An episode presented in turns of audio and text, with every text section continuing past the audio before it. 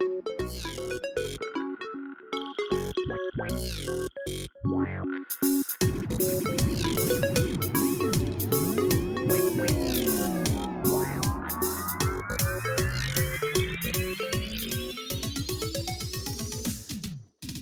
g'day and frickin' welcome to Oceanic Gaming Radio. This is episode 63. It is the 10th of July, 2023.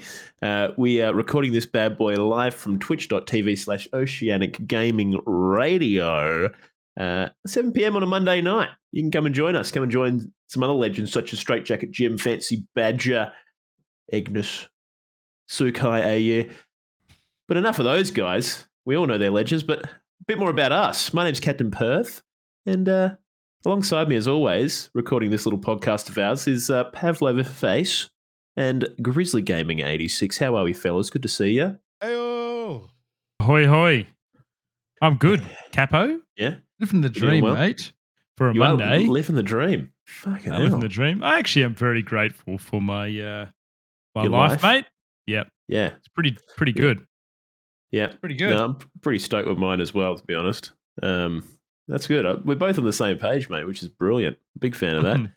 I've got video games, Cap. I think that's what makes it bearable, don't you reckon? Well, absolutely. It's yeah, the uh, the escape from life sometimes is what makes things bearable, which is which is a little bit funny after we just said how good our lives were. But anyways, we just thought we'd need to escape true. from them. Uh, but you know, sometimes escape's good. It's good to reset the mind. You know, it's just great. But uh, Pav, now I hear that you've been playing a few little video games. Yeah, I've been good. I've been uh smashing away. Um had a big, Big one. fan. Uh a big a big night of one. Really? Minecraft. a couple big nights of Minecraft. I'm just Hey, smashing away, throwing uh, hands at trees and such. Was Uh, there beverages consumed during Minecraft sessions? No, there was. I think I had one the other night, but I, I shouldn't. I'm still kind of getting over this like lingering cough and cold from however many Oh, weeks ago it was. no. Ah look it is what it is i know it's kind of kind of same thing everybody's having at, at the moment but um yeah just kind of taking it easy I've got some time off work at the moment so i'm just uh focusing on some Oh, sweet sweet r&r How much are you focusing on off? some Minecraft. i've got uh, well work found out how much time i had owing to me and they said pav take two weeks and i said yes Wow. sir. Uh, and you still got some left over. Yes, I've got- sir.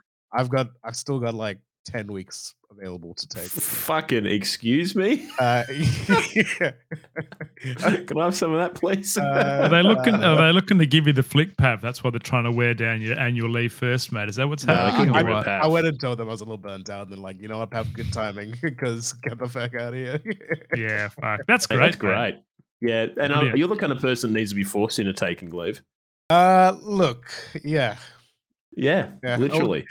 Because I don't want to take leave for no reason, and I haven't really had a reason. I don't want to spend money. Dude, I take no I, I will take leave for no reason all the time. And the reason is generally just me needing to take some time off. There's nothing Oh, wrong with that. Don't get me wrong. I take a, I take a couple sick days every other week. Yeah, well, yeah, true. But I mean, you're sick though is the problem, you know. Wink, wink, That's- that's wink, wink, usually- nudge, nudge. yes, bosses, if you work, in, if you hear this, uh, definitely always sick. All right. Dude, you know what? You know how I was uh, taking the piss about me playing, what was it? A 004 on release. And I was like, don't worry, no one at my work listens to my podcast. Well, there is a bloke at my work that now listens to the podcast. So we might have to go and that delete right? that episode if that's all right, please, boys. I think it's, well, he just heard this, so 58. you're knackered anyway. yeah, I'm fucked. I don't. And no one at my new work listens to uh, to the podcast, but at my old job, there's there's still a couple of legends uh, tuning in every week. So you know, Legends, g'day, legends. g'day, guys. Thanks for listening. Uh, all right, Pav. Anything else that you want to talk about that you know happened on your weekend? Uh, oh, yo, we had. I was uh, at the Perth Exhibition and uh, Convention Center uh, yesterday for uh, the volunteer walkthrough day for Pixel Expo, which is coming Yeah. up on the 5th and 6th of August. Um, I'll be hosting the main stage, but some c- pretty cool news. Uh, if you guys wanna, if you wanna, guys wanna do a cheeky little announcement, Yeah, yeah. absolutely. Well, Cap and I uh, are going to be there in person, aren't we, Cap? We are going to be there in in, in people. Uh, we've, we're even going to be on a panel. It's uh, it's touted as the gaming equivalent of Spicks and Specks, and me and Grizz are going to be on one side. We've got some legends uh, from the morning show. I think uh, Wraith is going to be uh, on that side, and uh, the other host's name is escaping me, but uh, Jim might be able to uh, in chat might be able to re- jog my memory. Uh, but yeah, we're going to be on the Sunday, which is what date is it? Pav, can you remember off the top of your head? That should be the sixth, I believe, sixth of August. The sixth, which you know. That's not that's that's not far away. It's le- less than a month, so Mhm. we're going to be on stage just talking shit. So if you if you're listening and you you want to come down and say good day and watch the the show, which you absolutely should do, it's going to be great. Um, yeah, come along and do it. It'd be Yeah. freaking wicked. Definitely. And if you've got kids, you can bring your children. I believe under 10s get in for free, aka Mikey. Come and watch us at the Pickle Pixel Expo, mate. Get down Pickle there, bring the Expo. fan. The Pickle almost pickle. Not the Pickle Expo, the Pixel Expo. yeah, Also- that's that's the month after. If anyone's Yeah. getting a weekend ticket, I do have a special promo code that you can use. Chuck in it's a secret promo code. It's called Pineapple Party. Now, typically, typically, Holy shit, Pav. typically promo codes give you a discount. My code uh, actually makes the ticket cost one percent more. So, Really? yeah. So what? you come around and feel like spending an extra dollar on your ticket, uh, use code Pineapple Party. Maybe I'll give you a sticker or a high five. I don't know. I'll Uh, do that for you, Pav. I'll do that for you, mate. Also, definitely don't put in code lemon party because, you know, you don't want to do that, do you? Oh my god! I was actually going to legitimately use your code, Pav, but now that I know that I'm going to be spending more money, I'm definitely not doing that. you bastard! How dare you? my goal is to get one sale, at least one. It'll be my highlight.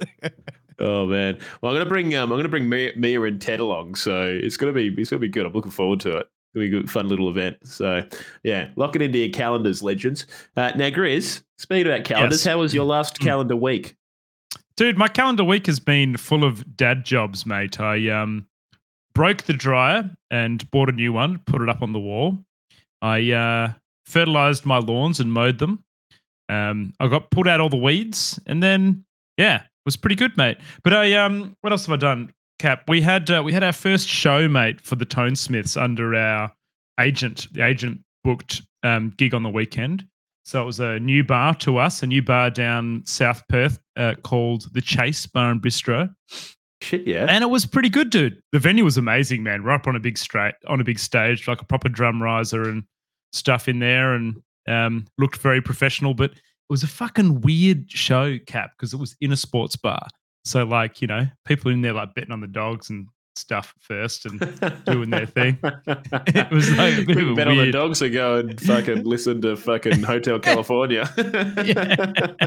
someone's screaming. We think it's like at us, but no, it's just because you had a big win on the dogs, mate. You know. oh, I love that. That There's, pretty good. something about a TAB in the corner of a pub that just it's just something different, isn't it? It is very different. But I do have some news, kind of gaming related, but not gaming related. Uh, I did my tax return cap and I have approval from my wife to blow it all on a new PC. So I'm going to be getting that. Oh, sick. I'm going to be getting that upgrade very soon, mate. And there's Oh a couple God. on Ozbargain that I'm eyeing off that look pretty good, mate. So um, Yeah. What have you got the got um, up? the I'd link. love to know roughly what you're thinking Okay, about well, in terms a- of power. It's a 4070 Ti uh, with uh, DDR5 RAM, um, some Ryzen CPU. I'll, I'll post it in the chat, mate, so you can have a look when I'm talking Yeah, shit a bit shit, later. yeah. You can have a little peek. Yeah. But Oh yeah, we can probably have a bit of a how's your gaming going chat about it as well. sounds good. Very, but I'm very excited, mate. Very excited. Yeah, I'm going to keep the eyes your- peeled for a your little bit, but uh, yeah, be looking at Yeah, wicked, things, mate. Bang That's there. freaking exciting. I- I'm Apart from that, mate, that's that's that's pretty much me in a nutshell for the week. What about what about yourself, Cap? what have you been up to, mate? Well, I've been good, mate. Just been kind of cruising. Um, last weekend we we had like 50 million lunches on. That's definitely an overestimation, but there was a lunch on every day of the weekend, and um, it just kind of fucked me, to be quite honest. Uh, by Sunday Arvo, I was knackered. Uh, but yes, we caught up with some um, some parent friends that we met in parent group uh, on the Saturday, and then Oh man, Sunday that's nice, dude.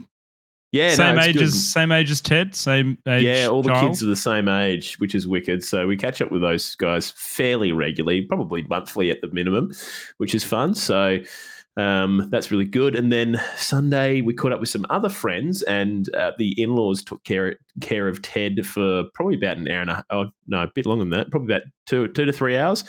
And um, mum and dad went and ate freaking um, uh, what do you call it? Uh, Christmas in July lunch at a, a local Irish pub and and uh, had a ripper. It was wicked. Nice. Yeah, caught up with a couple of mates and um and did that, and that was really fun. So uh, that was nice. But I mean, after that, man, I was shattered. Like it's funny you forget how how, how much of a, a big roast just you know knackers you big time. Does mate. So- Yeah.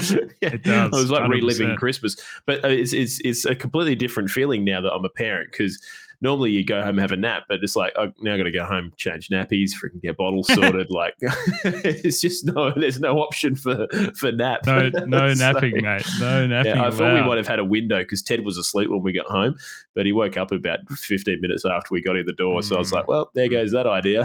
Mm. but anyways, that's what a parent's all about, eh? So, So you bit you bit cooked today, mate, or you're all you're all back no, on the I'm uh, fine now. Back back on the wagon. Um, yeah, Ted's still sleeping pretty averagely, but you know, this is just that's just the the constant in our life at the moment. So I feel like we're kind of we're just into it. the new job, Cap. Enjoying it? Yeah, it's great, mate. Really good. Love the people I work with. Uh, the work's been great. Uh, the work itself, that is, and uh, yeah, we've got a really cool office in uh, in Fremantle, and yeah, it's just it's just great. It's a r- real nice sea change. Really enjoying it. So I do miss um miss the guys at my old work, but uh, but yeah, the new gig's really good. So Nice Yeah. one, man. yeah, frothing Very it, good. frothing it big time. But yeah, Very. anyways, shall we freaking jump in, fellas? I think Let's we do will. it, mate.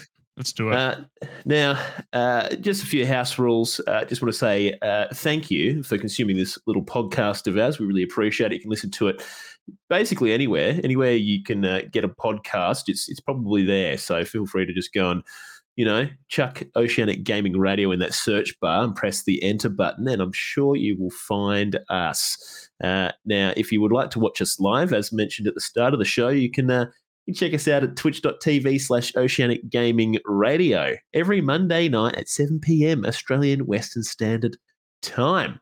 You can jump in the chat and talk all kinds of shit. So uh, that's your little license, permission to to uh, to shit talk. So there you freaking go. We also have a website, ogr.show, where you can basically do all the above and more. Uh, now, special thanks to our wonderful supporter Patreons. Uh, you guys freaking rock. They're the people that come out every month and uh, uh, drop five big spondoolies or something along those. It might be eight dollars, but I can't quite remember exactly how much the tiers are. But anyways, thank you very much for financially supporting this podcast. They are the following legends: Sukai, Moosey, Caging Runt, Sergeant Paul, Lee G D, Jalibs, Brendan, Daniel Fantastic, and Strops. Cheers, guys. Freaking appreciate you. legends. Absolute, Absolute legends. legends. Absolute legends. They have single handedly enabled us to do things such as uh, pay for a domain and uh, Yep. get a website up and also pay our ongoing subscription for distribution of the podcast, et cetera, et cetera. So, yeah, appreciate you guys. That's where the money goes, FYI. So, um, Mm. Yep. you know, Mhm. it's into shit like that, all the boring stuff that, uh, you know, is, is boring. So And the leftover anyways. into Grizzly's Steam Deck fund, I hear. Hey, you want a Steam Deck, do you? Oh, it'd be great, mate. I think. Yeah. Yeah. Well, Yeah, mate. especially if I'm going to we'll be offshore in September, mate. That's what I want. Either a Steam Deck or a new laptop, I think. So Yeah. we'll see. Ooh, interesting. Okay. Cool. Well, anyways, let's jump into the frickin' show. Let's begin with our wonderful little quest log. A fair bit on the quest log, though. Small. I think they're sort of bite-sized little quests. So you know, these aren't uh, these aren't mainline quests. They're kind of you know sub. They're kind of just under a, uh, over a, a, a side quest. So let's freaking dive straight in and you know get in and amongst it. All right, five bad boys on the quest log today. I'm Uh, bad boys. First, first bad boy, Grizzly. No, Yeah. you're not seeing things, mate. Call of Duty cheaters are being dealt with in a unique way. now, Mm. I saw this, I saw this the other day on uh, on on I can't remember which website it was, but uh, basically what's been happening is, is well, Infinity Ward and, and Raven Software have deployed a new mitigation tactic to detect trolls and cheaters, and what they essentially do is put fake enemies into the game and see if people will shoot at them uh, or kind of kill them in a way that is suggests that they're probably hacking with wall hacks or Yeah. something like that or um you know Hallucinations, hacks. they call them, aren't they? exactly yeah, Yeah. so little hallucinations. Absolutely hallucinations crazy though. So you can't Yeah. you can't see these as a normal player, right? If you don't have hacks on, you won't even know that they're there. You're not going to be like shooting Yeah. at something that's not there or anything else. So, the way I kind of understand it is I think it must be like a one frame like kind of thing or you know enemies that are like unseeable apart from behind walls. So if you are aim like wallbot hacking or whatever, uh, of Yeah. course you're going to be able to see this enemy, and so you kind of go in as if you're going to kill the enemy, and then you shoot at the enemy, but the enemy's not really there. So yeah, it, it's it's it's a really fucking smart way of doing it. So uh, Yes, and, they and say obviously, here um, these false characters are undetectable by legitimate players and they can't impact legitimate player's aim, progression, end of match stats, or overall gameplay experience, but serve to disorientate cheaters in a variety of ways. So, uh, Yeah. and just on the on the cheats cap, so Call of Duty as a whole has, uh, um, especially Modern Warfare, has suffered immensely at the hands of cheaters. It's extremely easy to get your hands on uh, aimbot, Oh, shit, yeah. and other bits and pieces. So I think there's four big ones. Aimbot, which basically uh, it will lock onto players around you, and you can just hold the trigger. There's a trigger bot hack, which is an alternative to aimbot that if your crosshair intercepts with another player, will automatically shoot at them.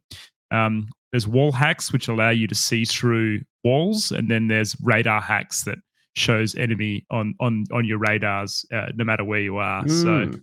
You know a lot about these hacks, Grizz. What's going Oh, I just there? did a little, little bit of little bit of googling, mate. You know that shooters Yeah, aren't my thing. right? I've got to get the I've got to get the upper hand somehow, mate. But uh, yeah, yeah, I love that. Um, yeah, well, it's, it's pretty interesting. I, I think just the way that they're obviously dealing with these, uh, you know, these hackers is is is uh, well, I mean, it's it's a first for sure. But it, I, I wonder if Infinity Ward and Raven will will maybe kind of start looking at what you know Bungie are doing with their cheat creators and and start suing these people uh, that are creating these these hacks because I mean Hmm. obviously a lot of people p- pay to sort of get these hacks or there's a marketplace for them so um, it'd be interesting to Yeah. see if they do give it a Well, I I, wonder mean whether this made a gonna- shitload of money off that I wonder whether this is going to really slim down the amount of hackers, mate. If you've got a couple of hallucinations in every map, and essentially if you're shooting at one of those hallucinations, you are hacking, right? Because otherwise you can't see it.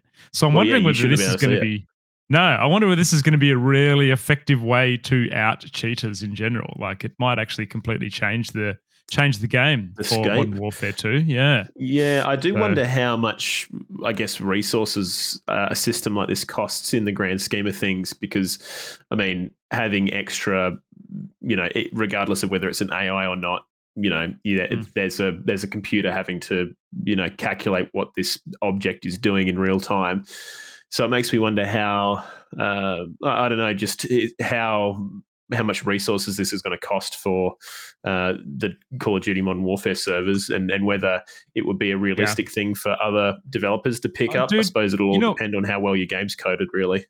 You know what I think, Cap, as well? I just think that there's potential for the cheat developers to to you know work their way around this. And an example already, I mean, there's something that they that this is not going to address, which is if you're playing on controller, there's a little attachment you can attach to your controller before it goes into your PlayStation or your PC, and it will uh, automatically counteract the recoil of any gun in the game. Jesus So all you have to do is point the crosshair at someone and pull the trigger, and the little bit that before it goes to your PC will counteract the recoil, so it can just shoot dead straight at people. That is so, mental, know. dude. Again, Grizz, where the fuck are you getting this information from? Uh, he, he says yeah. as he slowly slides his controller away out of the frame of the camera. yeah, there's a whole thing where like if someone thinks the streamer's got one of these, they get them to show their full uh, controller um, cable going into their PC, you know, to say I'm not a cheater kind of thing. Because apparently they're super common in streamers, mate. Apparently they're Yeah, super right. common. Yeah. Yeah. Wow. I suppose it's like probably no. Surely you'd be able to tell that. I would have thought, but maybe not. Uh, Like just from looking at a video, like you know what I mean. I, would have thought it'd be fairly obvious when someone's using a, a non ricochet, a non uh, what do you call it? What, what do you Yeah, call, what do you call the thing that you're just talking about? Recoil. So I was going to say Yeah. ricochet, um, um, anti recoil freaking device. Hmm. Surely you'd be able to see that, but maybe not. I don't know. I suppose with a mouse it's a lot easier, right? Because you kind of can control it. Whereas Yeah, with a yeah, yeah. with a It's joystick, the it's, a little thing bit in you know. CS:GO when you use an AK-47 in that game, where you're just basically dragging your mouse down as you're trying to shoot with that because Yeah. it just kind of sprays up. But uh, this will essentially do that for you. So probably, uh, depending on the gun, it's probably quite hard to see that someone's using that particular um, bit of kit. I don't know. Wow. That is very, very, very interesting, mate. But yeah, watch this space, I guess, in terms of more unique ways to uh, fuck over cheaters. So yeah, just don't do it. You, I just, yeah, man, honestly, I, I know why people do it, but also I don't know why people do it. It's just so fucking, it's lame. It's super lame. I don't understand it. I do not understand it, Cap. Like, surely they get enjoyment out of it. But the whole thing about gaming for me is overcoming these obstacles through your yourself and that sense of achievement. Where if you're cheating, like you you're gonna lose that, right? So Well, I don't exactly. know, man. I don't get it. I don't get Yeah. it. I think people just like to be weirdos. So, Yeah. anyways, not much you can do about it. But anyways, moving along, Grizzly Gaming 86. Now, Grizz, you ever have a Game Boy? You the original Game Boy? Did I have one of those uh, old see-through ones, mate, where you could see all the insides on it. Uh, and I Oh, nice. I had Pokemon Red on it. I remember was my first game. I think absolutely Okay. loved it. Yeah, no, I had I had Pokemon Red as well. I think I think that and I had Adventure Island um, on mine, which was a cracker game. Adventure Island. Oh Yeah. yeah. Can you remember that one? It was like Oh, this oh, uh, really? No. it was like this little caveman child that would run around and jump on um, dinosaurs and and stuff and and fly oh, pterodactyls. dude, and- maybe, maybe. Yeah. Yeah. I reckon if you saw it, you would recognize it because it was just one of those games, just a cracker. But uh, yeah, I, I loved my Game Boy. I even had one of those little uh, one of those little zoom in things with the Yeah. light that came off the, The side because we did yeah, a lot of all that shit. Because they yeah, weren't we did a lot of backlit. driving. Yeah, exactly. So the backlight, you know, because we did a lot of night driving, um, just in between like mum and dad's work and and home. So uh, when we're living rurally, uh, so it was good. I could I could play this thing at, in the car, Hmm. and um, you know, smash out a bunch of um, Pokemon or whatever else I was playing. Oh, man, the good old good. days, man. The freaking yeah, good, the old, good old days. days. Yeah. Now, you know, on that same topic, Grizz, um, I don't know if Hmm. you've heard of this particular Game Boy, uh, but there is a Game Boy that was in, uh, now I can't remember exactly which, um, I think it was, uh, God, which, which, uh, it's in the Nintendo headquarters, sorry, in uh, Redmond, Washington. I thought it was in a museum, but it- it's not. It's in the, uh, no, sorry, it's been returned there. No, it was in a museum. Got confused. Definitely in a museum, Grizz. Um, In a anyways, there's a museum. mu- Gotcha. there's a Yeah. in in New York or somewhere that has this uh, this old uh, Nintendo Game Boy that survived a shelling bombing in the Gulf War, and it, it's basically like Hmm. melted to shit. And but it, it, it still has Tetris going. Uh, so uh, what what what they they had this little exhibition with this this Game Boy in this museum. And it has uh, Tetris literally on the screen, ready to play. Uh, I cannot believe sort of that, Capo. Look, if you're looking at it, like the whole plate on it is all melted and black. Like Yeah. severe temperatures on this thing. Severe Oh, yeah, dude. temperatures. Yeah, Yeah. it's crazy. To, and, but apparently the buttons still work. Um, well, I think one of the buttons is is melted, but you, you could still use one the the D pad or something like that. And um, but yeah, the actual the the game and, and cartridge was still playable, which is just crazy. So this this uh, this little uh, Game Boy that could you know uh, maintained its its its its spot in this in this uh, Gulf War exhibition for a long time, but it's recently been retired, Grizz, and sent back to Nintendo's headquarters in Redmond, Washington, where I believe the issue was they were starting to have some like horizontal and vertical streaking on the display just because Okay. over time the the ribbons and connectors that go to the actual display itself kind of you know degrade naturally. So, um, but yeah, it's it's it's been retired because they don't want to open it up and and perform surgery on it because you know it's a bit of a relic, obviously. So It's a bit of a relic, mate. Yeah, absolutely. yeah. But uh, I just thought it was cool. If you're listening at home and you haven't seen this thing, definitely go and give it a Google. Just go and look up like Gulf War Game Boy, and um, yeah, like Grizz said, it is just like I, t- I tell you what, man. I reckon the like- uh, I think the Game Boy was really hardy, but I reckon the Super Nintendo controllers also, man. Like, yeah, so, and even the original PlayStation ones as well, super freaking hardy. I mean, I've got a original SNES controller here that I service every now and again. That is like it's almost like it's brand new. Could have just bought it today, kind of thing. They're, is that uh, right? yeah. Wow. Yeah, I Yeah. think they don't really make things like they used to back in the old days, but I suppose things were a lot less complex back then as well, right? So Cap, do they do that though to as like a revenue thing to know that you're going to have to buy new shit or planned Like- obsolescence was is Yeah. a is a very interesting topic, Grizz, and I believe that? Apple was caught out actually. In, uh, this might be bullshit, but I, I remember hearing about how Apple was including ways for like the clock speed of your Apple device to slow down naturally over time, um, Dude, just I so that you believe it, would buy a mate. new one.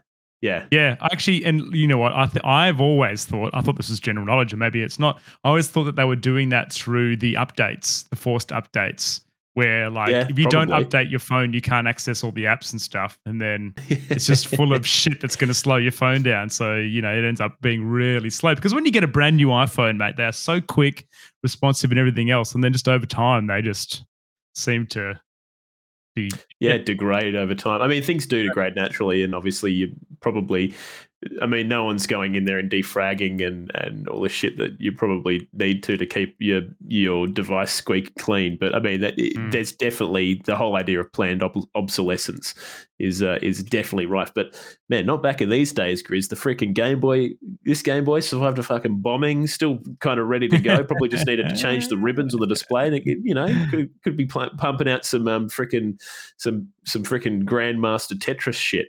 hell Uh, yeah. But yeah, we crack crack a little uh, little uh, little device. So I don't know, it just gave me a bit of nostalgia. But but looking at it, it, it definitely looks like it's been left in, in an oven for like I don't know an hour or something. Does. Um, Yeah. But yeah, Yeah. very very cool. Regardless, so go and check it out if you've never seen it before and you listen at home. But yeah, there you go. All right, Grizz, the big one, the big, Big one. dog. I think this is Very interesting. be our biggest uh, topic tonight. I reckon, Capo. Yeah, I think you're probably right. Did you want to? Did you want to start this bad boy? yeah, off, absolutely. So Diablo season one is upon us. Cap. Uh, if Yep, you are a, a nerd and you have no idea what I'm talking about or how the seasons work, Well, you're uh, probably not a nerd then, right? You're probably not a nerd. You're probably actually not a nerd if you don't know how seasons work. Probably the opposite. essentially, uh, Diablo, Diablo 4, will have its season one coming out shortly, and it'll be a Yep. separate realm to the main game that everyone has been playing. And you're going to have to Ah. create a brand new character to, to participate in season one. So you will not be able to play uh, your current Diablo 4 character. Um, Yep. Your other characters will still be available, but they're going to be in what is called the Eternal Realm. Um, and there is kind of Mm. like some soft progression between the Eternal Realm and the Seasonal Realm, which I will name in a second. Um, and they include uh, so the statues of Lilith, you've collected, as well as the map that you've uh, kind of unlocked uh, and your stronghold locks uh, as well. So the season is actually pretty cool, Cap, because they've announced a bunch of stuff that fall under that, which we can go into, but some story, mate, and some other kind of mechanics. Uh, but the season that we're dealing with here, Cap, is called the Season of the Malignant. And we Yeah. see it uh, also uh, features like a cinematic story cinematic, and it's kind of set after the de- the, de- the death of Lilith, who who was the big bad. Sorry, spoilers of uh, Diablo Four. So I don't know if that's Um, a spoiler. it's probably not a spoiler, but maybe someone hasn't made it through the uh, the campaign yet. Who knows, it mate? wasn't in like every marketing uh, YouTube video leading up to Yeah. the release of that game. Yeah, yeah, but she might have escaped or something.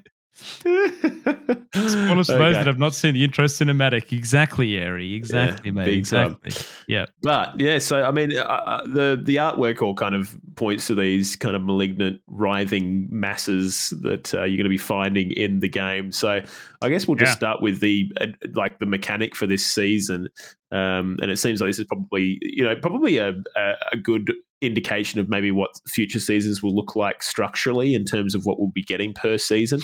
Um, Yep. So probably so. Hmm. a quest line mechanic, uh, a season journey, which will be tied to the battle pass kind of, and then a battle pass plus renown and some minor updates. So that's probably what you can get. Mhm. You're go- probably going to be looking forward to each season. Maybe some bigger updates here and there, but um, Yeah. they have announced. Uh, did they announce um they'd be doing DLC? Uh, not DLC expansions, Grizz. Oh, I haven't heard of that happening yet. There was some rumors that there were going to be some classes uh, released through that, but I don't think they've, they've Okay. remained pretty silent on that. Sorry Um, to derail, but I was just just brain sort of you know moment. No, well, I'm sure. I'm sure they. I'm sure that. I'm. I'm sure they will. They have to because there's. Uh, Yeah. My brother really wants. Uh, what's the class cap? The paladin class. What's his name? Oh, The, uh, Crusader. Yeah, yeah. Crusader Yeah. would be great. Well, I want the witch doctor Yeah. to do. The witch doctor was the best. You know, fucking throwing Witch frogs the witch people. doctor. Yeah, yeah. Yeah, um, so I good. guess the Anyway. first take on this cap, there's the story elements and the trailer. Um, it's quite a lot of detail for a season. I felt. So you know, they've got like a two minute kind of trailer with some animation and kind of tied into this story a little bit where yeah the big bad has been defeated however there is a much more fearful plague that's spreading across the land and we need your help and they introduce this character called cormond um, who's kind of like a like a cleric a former priest um, and Seems he's kind they're of part of the this Cathedral of Light or whatever that place Yeah, was. That um, you know, part of the in the of Light. game. Yeah, I wonder if he was in the game already. I haven't figured that out yet. I can't I, remember. whether I, I, don't came him recognize him. No, maybe, maybe floating around somewhere. Perhaps. No, do you know what? I'm going to call it out, Grizz. I don't reckon he was. You don't reckon he was? reckon new. added him in? Yeah, I'm pretty maybe. sure this is a brand new character. Yeah. Um, anyway, he, Cormond has come up with a way, Cap, um, to rem- re- remove the malignant uh, kind of growths by capturing the heart, and then you've got to kind of bring it to him, and he can kind of remove the corruption from these hearts. So the story goes, my good friend. So that Or kind so of the work story goes. goes into the mechanics around how that kind of happens. Um, Yeah, it'll be it'll be interesting to see, like, because I mean, when I think of a season, Grizz, I think of like, say, Destiny, or um, Yeah. I think of you know World of Warcraft, and uh, the way that those seasons kind of carry through. And eh, normally, the way that they kind of go is is they kind of piecemeal the quest line out over the season rather than giving it to you all at once. Whereas yeah, right. I'm not entirely sure how they're going to be doing it, but this seems Well, maybe closer to just giving you the, the full silver platter from the beginning, but we'll see. I, I- think they give it to you the way that kind of um, they they have this seasonal journey, which I think we'll get to in a little bit, but that has chapters that you work through. So I don't know whether they'll be kind of like story based chapters, but the way that the um, chapters kind of worked in Diablo 3 was very similar. And they would have in the first chapter, it's all really easy things like clear Act One, kill this boss on this difficulty, etc., etc., and you'd kind of work your way through and and do that. So we do know for the D4 season one, there is seven chapters to complete, and there's objectives. Is that right? Yeah, and there's objectives vary of varying difficulty for each of those seven chapters, and they actually are going to reward you with in-game things for completing completion of those chapters. So I think uh, if you complete the full seven, you end up with uh, Codex of Power aspects, uh, greater favor drops, uniques, caches, uh, materials, and uh, a bunch of other stuff in there. So Okay. Um, now, maybe before we go any further, we'll talk about the Codex Hmm. of Power quickly, since we've kind of already brought it up.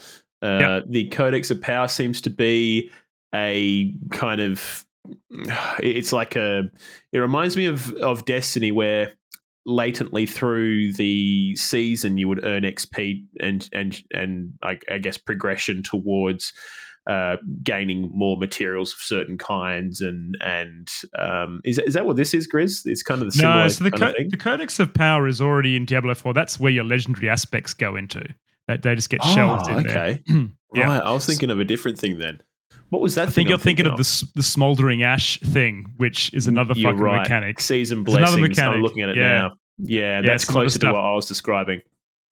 Um, we'll go back up and talk about these malignant hearts, capos. So there's Absolutely. these. This is the major. I guess the major mechanic of this season is you're going to come across these uh, elites that uh, are going to have an affix on them called malignant, and they're going to be slightly stronger than your normal elite.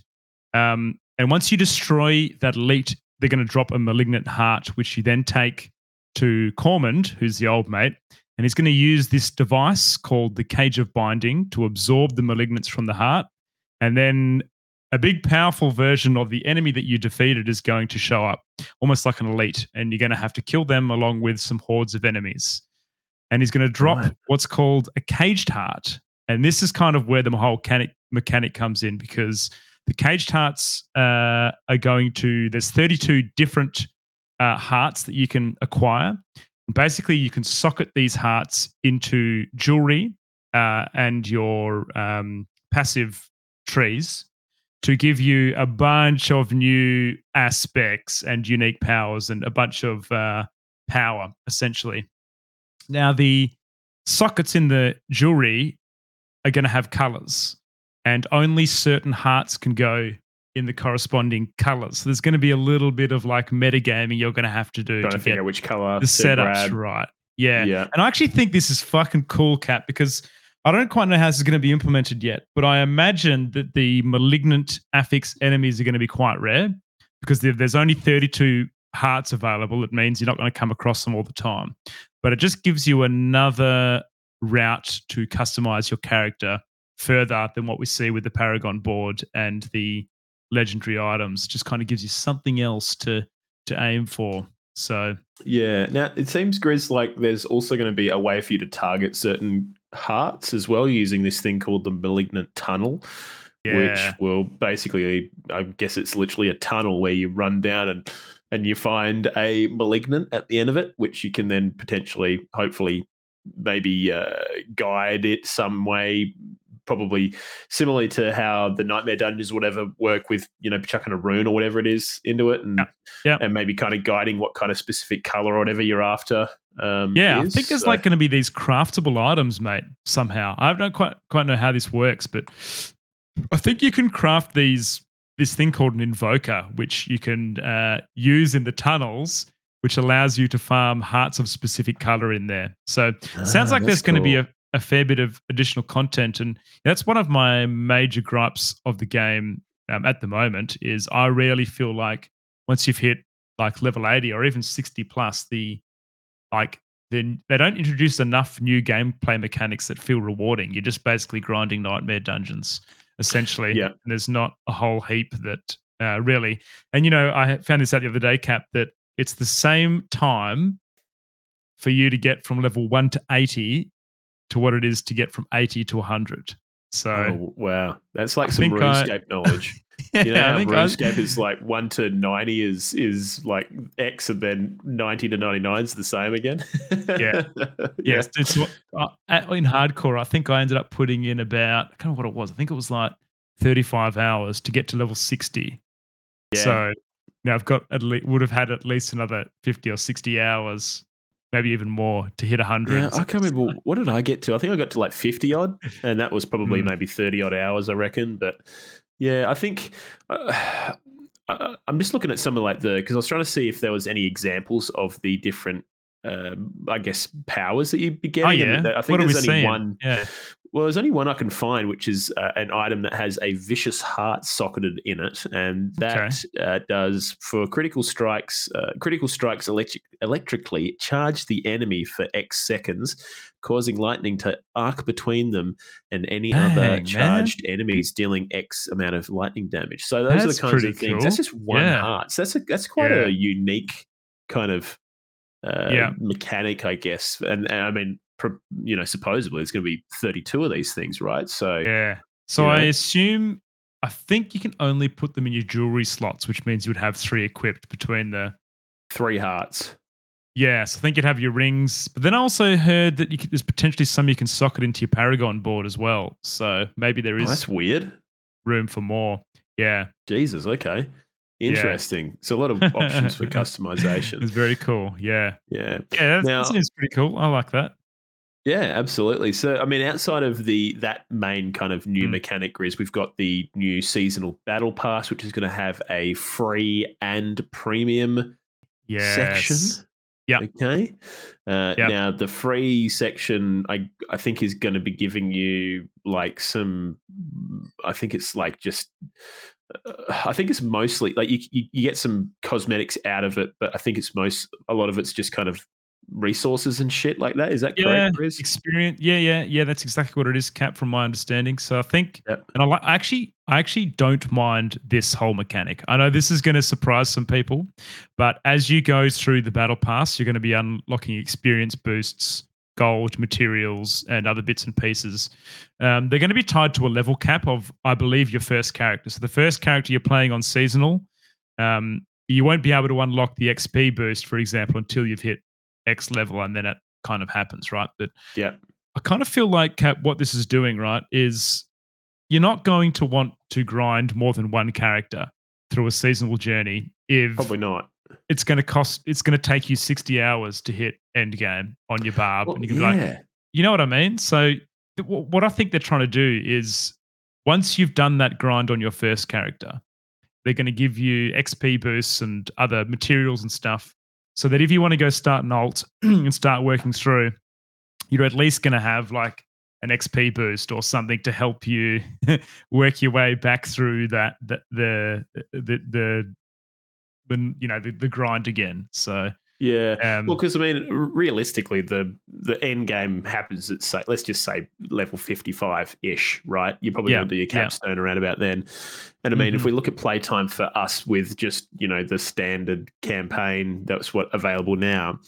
Uh, presumably, as far as we're aware, the grind's going to be the exact same amount of time, which is. You know, for me, it was about 30 hours. Sounds like it's roughly Yeah. about the same for you, but you're Mhm, playing mhm. hardcore, so you're probably being a little bit more careful regardless, that's a lot of time to put in for a brand new character every fucking Yeah, season, yeah, Grizz. exactly. Every fucking mate. season. It is. Yeah. so, and you know what? I've got some. Uh, my take on this is going to be interesting because, and especially, and maybe we talk about that now, Cap. But the battle pass, right?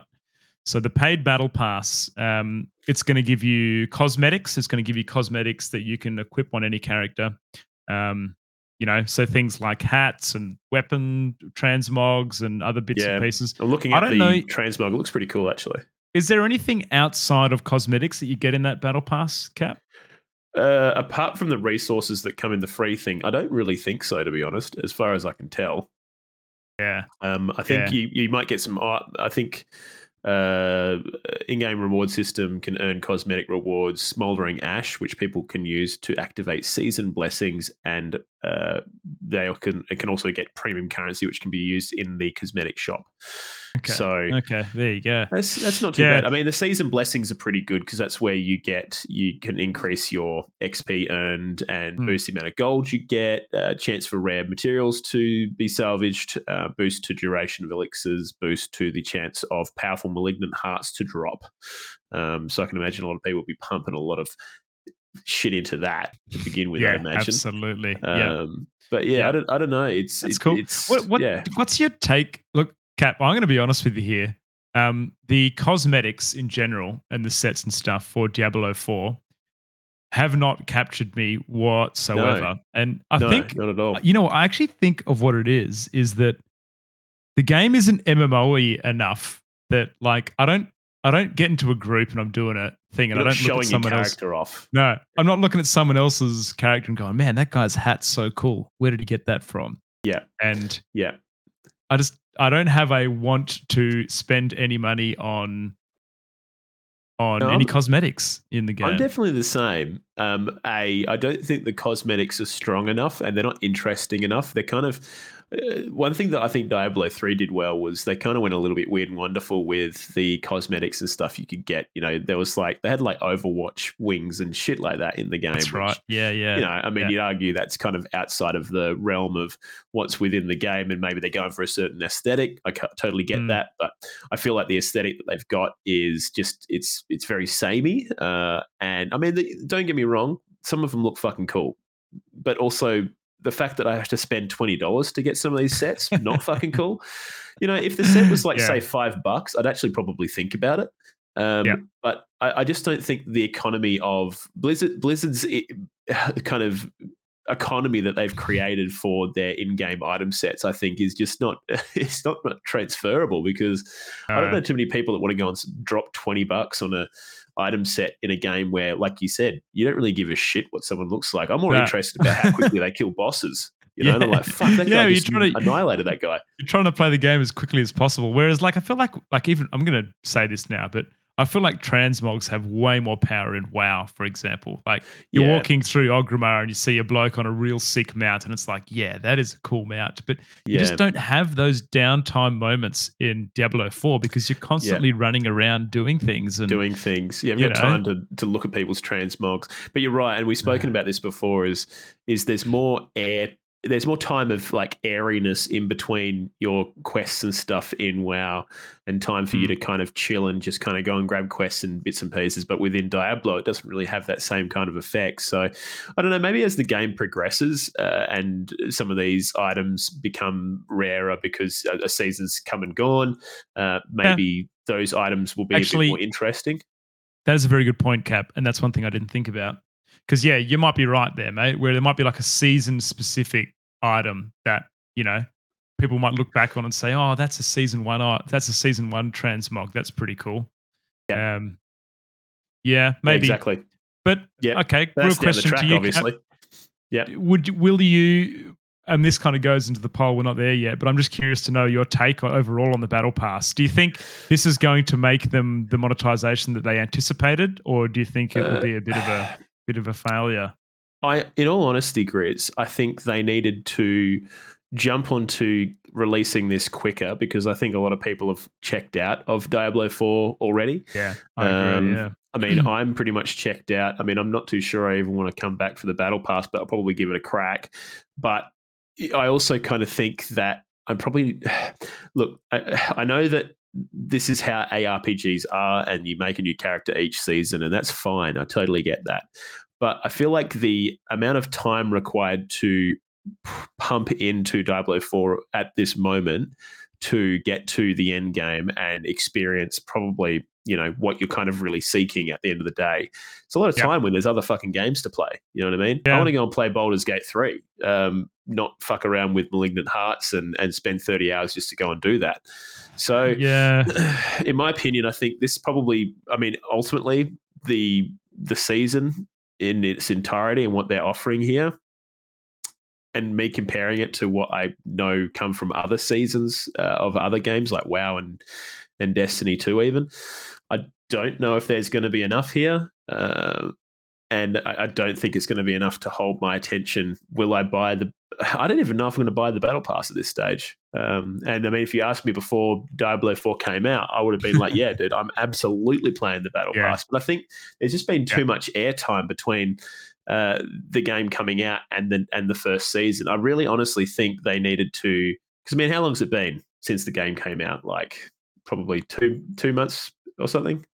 yeah. Two months. Yeah, Is it? maybe. Well, maybe it was six. more. It was six of the six of the six. so not even. Yeah, what have we got? So it's a month. Yeah, look, look, I I totally agree, Cap, with everything you've just said. And I, while I think, okay, I think the season, I think the season looks good. I, I honestly do. I think the, I think the content they're introducing is going to add uh, another interesting element to the lacking end game at the moment, which is greatly needed. But my question, I have a couple of questions which aren't haven't been answered yet, but my first one is Are they going to roll over the mechanics for the seasons into the next season? So, are we going to have this malignant stuff as part of the end game when they do season two? Um, because right now, in its current state, like you've said, Kat, it's too much of a long grind for you to get to level one to the end game every season. And people are just not going to be prepared to do that grind every time. So they're Yeah. going to have to balance the game in some way, either by speeding up the leveling process or making it more interesting to play the game during that grind. Otherwise, it's going to be like it is now, where people are just going to stop playing and people aren't going to play the seasons. They're not going to buy the battle pass, and we're going to end up with a slightly dead game is my fear. I, I just I just kind of feel like, and I, again, I know that ARPGs get a bit of a free pass because people just assume that, you know, the whole grind of going from level one to you know end game is kind of part of the appeal of those games. But I kind of feel a little bit like it's just a little bit lazy because again, you, you just because uh, these are the only games that I've played that have seasons that you know it's just the, the easy one to compare to. I know WoW and Destiny 2 are very different games, but there's a lot of character persistence that enables you to kind of jump in and out so easily and experience these seasons for what they are. So, kind of gating a lot of your content behind uh, you know, the same old fucking thing every time, uh, i.e., having to kind of grind your character through to that end game over and over again. I mean, of course, I mean, I am, I am kind of, you know, obfuscating the fact that yes, there are kind of mechanics in the battle pass and, you know, the mm. season journey and stuff that kind of promote you to go through that that grind again. But absolutely, you know, I just, yeah. it's it's not, it's just not fun. Sorry, it's mm. just not fucking fun.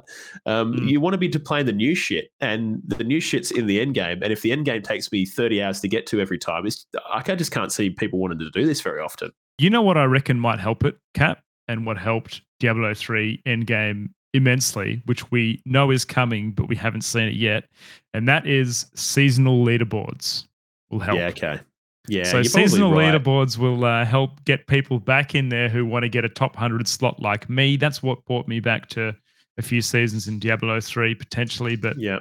I, I believe we're not seeing that until season 3, season 4. So I don't know. I mean, yeah.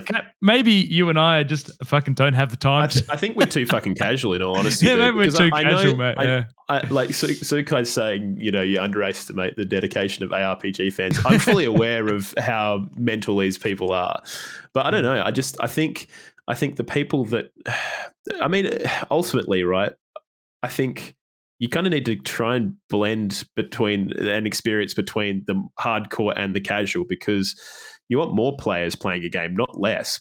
I mean, at least I'd imagine they'd want more players playing their game um, because that's more people that could potentially go into the store and purchase that stupid fucking twenty dollar fucking you know freaking you know goat mount or whatever you you've you put on mm. your storefront.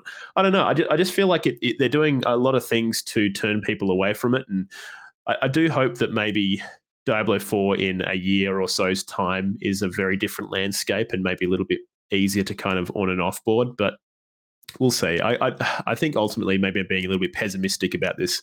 Uh, no, this look, season, I think I think but, it's in the right. Yeah. And I, and I just want to quickly. Um, so Sukai said POE requires the same amount of grind each league. I've got heaps of friends that get to maps every single league.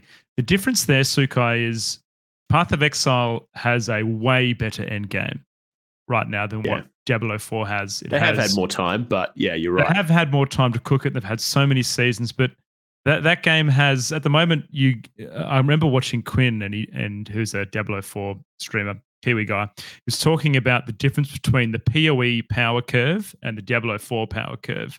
The Diablo 4 power curve, and I'm, what I'm talking about here is as you get gear, how powerful your character is.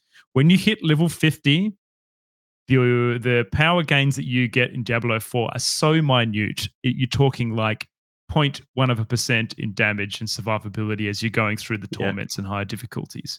Path of Exile through, through the mapping system, you're constantly gaining power as you go through that game, all the way into the end game, all the way which, through. Which equates directly to a dopamine hit, right? So when you're not yeah. getting as much, it just feels kind of average.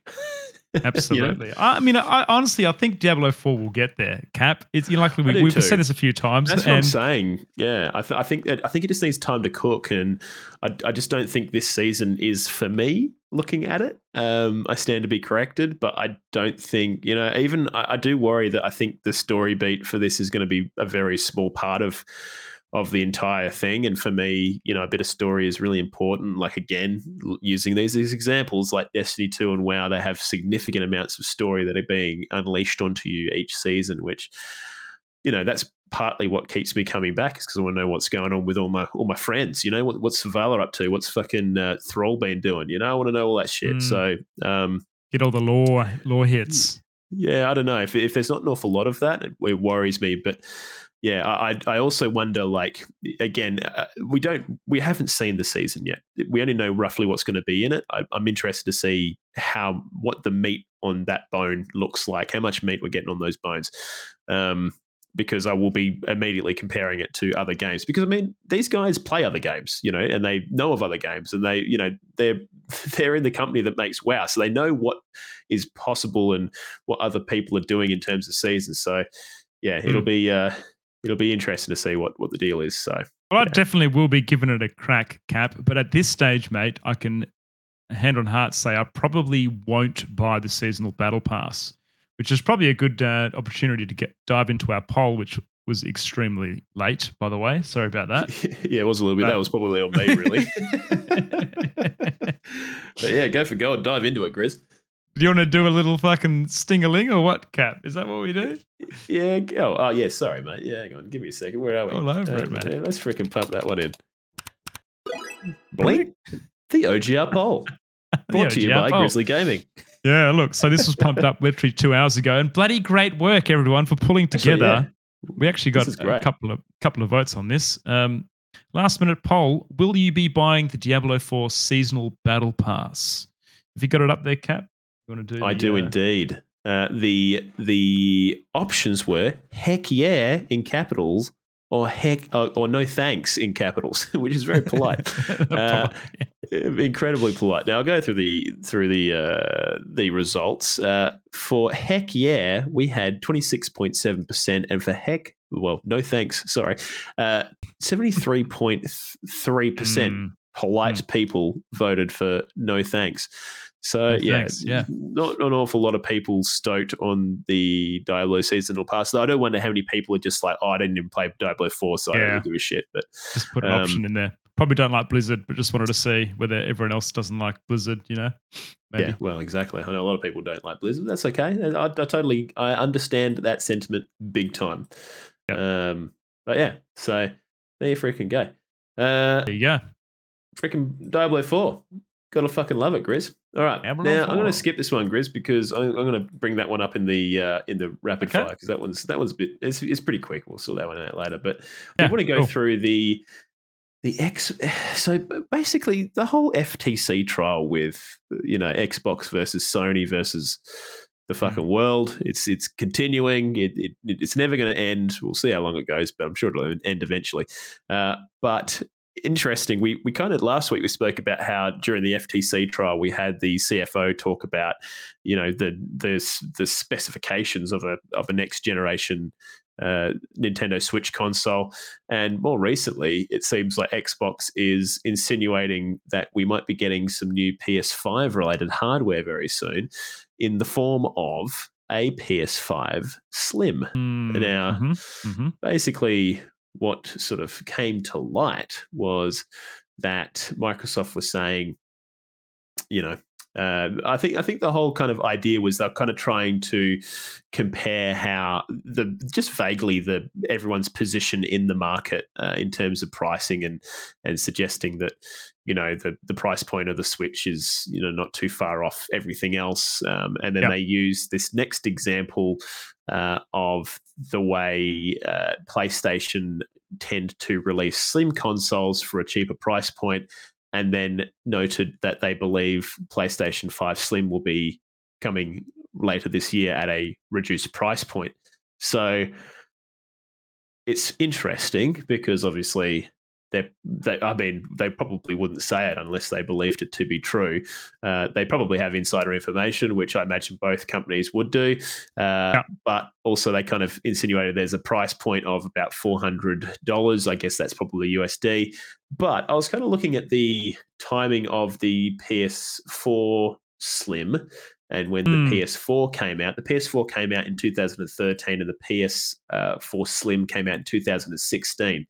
Now, the PS5 couple of years. came yeah. out in 2020, I believe. We're Yep. now in 2023. That would be three years. Yeah. So lines up. probably probably looking pretty close. I mean, reasonable, PS reasonable price though, Cap. I thought anyway. So what is that? It's a few hundred less than the standard sizes. What's that? 400 USD to AUD. What's that? Uh, 750 Australian dollars. Wait, what? Is that the same price? I thought that was seven hundred and fifty bucks anyway. Are they? Oh, I got no, No, idea. hang on. I fuck. I, I, put four hundred and ninety nine, not three hundred ninety nine. Hang on. 600 Australian 700 USD. So yeah, 150 bucks off, roughly, Okay, assuming yeah, the same con- conversion rate and import taxes, etc. It's probably going to be closer All to that. 650, but we'll see. Um, But yeah, it's it's it's even. It's it's kind of interesting. Um, ultimately, just all this information that we're kind of getting trickling into this whole FTC campaign it doesn't seem to be going particularly well. I mean, a lot of the information that's been thrown around on Twitter uh, by kind of law uh, lawyers and you know just people interested in law in general is that the FTC lawyers seem to be kind of incompetent with their entire argument against Microsoft uh, not getting what they want, essentially, and kind of just kind of Mm. batting for Sony for no particular reason.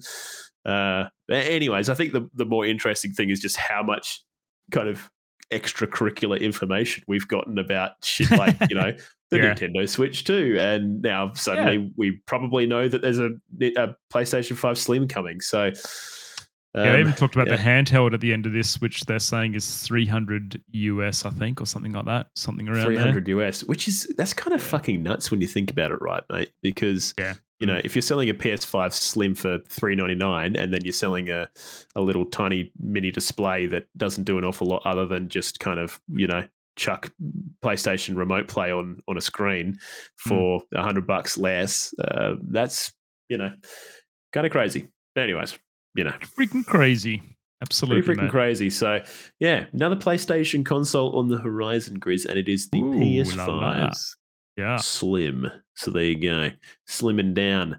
Um. Mhm. Anyways, moving along, Grizz. That's our freaking quest log, baby. So let's freaking jump into a bit it. of this, mate. I want to know how's your freaking gaming going, Grizz? It's good. hey, my gaming's gone bloody excellent, Cap. I'm going to surprise you with this one, mate. But I have Nothing actually, me, mate. doesn't it? Okay. Well, look, this Oh, is are you know, you seen this? You seen this Is- or what? What is this fucking game called? All Is it called this is called something? Halls of Torment. Torment. Yes. Halls of yeah. Torment, yes. And it is like six bucks on Steam right now in the sale. It's super cheap. Um, Yep. It is a, I'm going to say it, it's a uh, Brotato like. Notice how I didn't say Vampire Survivors because Brotato has excelled, has its own genre now, which is very similar to Vampire Survivors, but you know, yeah, different. slight cro- cro- crossover. Who came first? Slight Who knows? Chicken or the egg? You never know. That's exactly right. But the thing that is going to get people here is that it is hugely Diablo 1 inspired. Um, yeah, it's like looks like Diablo One cross like Baldur's Gate or something. Yeah. Yeah. early So even Baldur's like the, the music and uh, the there is items in this game, uh, but it's it, just as a as a uh, I guess a description. It is yeah very Vampire Survivors. So you control your character, you move them around. There's hordes of enemies that come towards you. Um, you do auto swing, however, you do need to aim your attacks. Whereas the other games of this nature, you don't need to aim your attacks. So um, yeah, you've got to kind of point where your attacks are going. Um, you level up uh, and you yeah you put uh, like like points into different skills. You can get damage or block or movement speed. That classic classic trope. But you'll also come across uh, thing going on. yeah, right? that roguelike thing happening for each run. Yep. They also have uh, bosses that will spawn in every run and they drop items. And it is the old classic Diablo where you can see the outlines of your items, the helmet, cool. chest piece, the gloves, whatever else, different rarities and whatnot. And you pull those in. Um, but yeah, seems really, really cool so far for such a cheap game. Um, I've only six bucks very, at the moment, isn't it? For Yeah, six Steam sale, I believe. yeah, yeah, Yeah. six bucks. Yeah, yeah. So definitely worth uh, having a look. But uh, one thing that I think uh, is the standout for this particular game is uh, you need to do certain things in your runs to unlock other characters, and there is other characters in here. There's like a cleric, and there's a necromancer where you can get some other like guys running around for you, and a bunch of stuff, and then. Uh, once you actually clear the levels, you get other levels that open up for you as well that are more difficult. So actually seems um, reasonably in depth. I'm, gonna, I'm definitely going to give this a bit more time. But Cap, I've actually come to realize, mate, I actually really enjoy these style of games, which is the auto attack, run around in, a, an arena, and and uh, the roguelike That's so mechanics. funny. Because I'm I- the fucking opposite. you don't like these, eh? I fucking love these. I reckon they're fucking boring. But yeah, no, I, I, I can see the appeal though. I just I just don't think Well, they're for me. Dude, do you know why I think I enjoy it? I think I enjoy it because I don't have to be fully focused on it. I don't have to Yeah. like engage myself too much. Um, yeah, you and I've been be in watching a, lot of the Dota. meeting. Yeah, Yeah. I've been watching like a fair bit of the Dota Major recently, and it's the perfect game to have on uh, my main monitor while I'm listening to the Dota Major on the other. So That's fair. Yeah, I think I think my life's a little bit different, Grizz, because when I do have time to game, I want to give it my full fucking attention. give it to um, it, which Yeah, is okay. not as much as I'd like. So, you know, I think uh, I don't. You know, I'd, I'd probably rather not play this in my full attention mode. Um, but yeah, no, I, I do. I do think this is probably the best of those Vampire Survivor likes that I've seen. I think just in Yeah. terms of you know, graphically, I mean, obviously they're not doing anything groundbreaking, but I just think it looks the most interesting. You know, a whole They just kind keep of getting better. theme. You Yeah. wait till the fucking AAA studio gets hold of this. Surely there's going to be a Devolver Digital Vampire Survivor. Dude, I, take, you know what? surely. Like, I, I just wish like companies like Blizzard would pump some time and effort into doing things like this, just little once one offs. Because Oh, imagine how doing like a be? fucking. You could easily do a little World of Warcraft one like this, Oh and mate, yeah. and have Mm. like just an endless horde mode thing going on, like Murloc, Murlocs, Yeah, and fucking Pull a couple of devs, mate. Pull a couple of devs. Put them on a Mate, project. pump this out in a weekend easy, surely. I mean, these games aren't like they're not they're not like super in depth, really. And I mean, I don't know. I feel I feel there's there's a lot of potential. Jim reckons he doesn't for- want AAA versions of these games. There you go. He wants these Yeah, to stay well- indie. You know what? You know what? It would never happen, dude, because there's so much No, fucking exactly. corporate power that sits above these guys. Like they're never going to um, get. It would just get hmm. lost in in corporate fucking video game development hell. Like it, would It probably cost them like fucking twenty million dollars to make a game like this. I reckon, just to get it across the line. which doesn't make any sense, does it? But imagine Yeah. all the microtransactions you could put in at Grizz, like all the cosmetics. Oh, that fuck, mate. that's a good point. Didn't think about that. You could have like a battle pass for this and like some. Dude, Yeah, you know what? You fucking could. You totally could. See, there's there's something there. I don't know, um, but yeah, I don't know. I'm, I'll I'll, I'll think about it. I might pick this one up. Maybe we'll see. This is probably definitely seems like the best one that I've I've seen. Mm. So, Yeah. um, by far the most fun. But you play you play anything else, uh, mate, or is that it? You can't say that without playing Brotato, Cap. You can't. Can't say that. I think I'm going to skip Brotato. yeah, Mikey was having a fucking laugh about your take on Brotato, mate. He was like, Cap's just not having it. It's just not having it. it I, just, I just don't. I don't know, Grizz. At least this seems to have a little bit of lore involved. Just, I don't want to play potato fighting aliens. I just, it just Okay, doesn't. I can tell me. you this, Cap. They actually have voice acting in this game, and it's hilariously. I thought you were going to say in Brotato. I was like, what the fuck No, they a have potato they have like? voice acting in in this game, Halls of Torment, and dude, it is so fucking bad that it's funny. Like Oh, it's it kind of actually reminds me of the. That kind of really reminds me of the early Baldur's Gate games. Then you know Mm. when it's like you get like it, it, like Imoen comes in, she's like, "I'm Imoen," and you're like, "Okay." Why are you telling me? yeah, thank you. Um, okay, that sounds brilliant. Well, yeah, nice. Chris. I'm, I'm, Um, uh, I- eh, I actually- everything else is just my standard, my standard stuff. You know, I've been playing. I I rarely need. I didn't stream this week, mate, and that's when I usually find my chance to play. Uh, I wanted to play Diver Dave, Dave, Dave the Diver, like Dan the Diver Dave. Whatever it, whatever that fucking game's called, Is mate. that you, Daniel? Yeah, Yeah, I mean, I've been Uh, doing a little bit of that. Yeah. yeah. But I have been playing a bit of Dota when I've got a, a couple of free minutes, and that's pretty much it, mate. Been pretty been pretty busy week. Hoping this this week I've got no gigs on, mate. So I've actually got some time up the sleeve to uh to to play some video games. So should be I good. might try and spool up some time to sit on Discord with you and play some games with you. Oh, let's do it, mate. Yeah, fucking come next time I stream and play something, Cap. Come join me and talk shit. Yeah, that sounds great. Gorgeous, mate. Well, Cap, Um, how's your gaming going, mate? How's it going? Good. Yeah, pretty good, mate. I am. Look, my first big thing is well, I'm just gonna since we were talking talking about it. Um, I've been playing Dave the Diver a little bit here and there. That's that's a fun little game just to kind of jump in and out of. Um, you know, run a little sushi shop. Just started hiring people in there, um, and yeah, it's just it's just fucking good. So, been enjoying that immensely.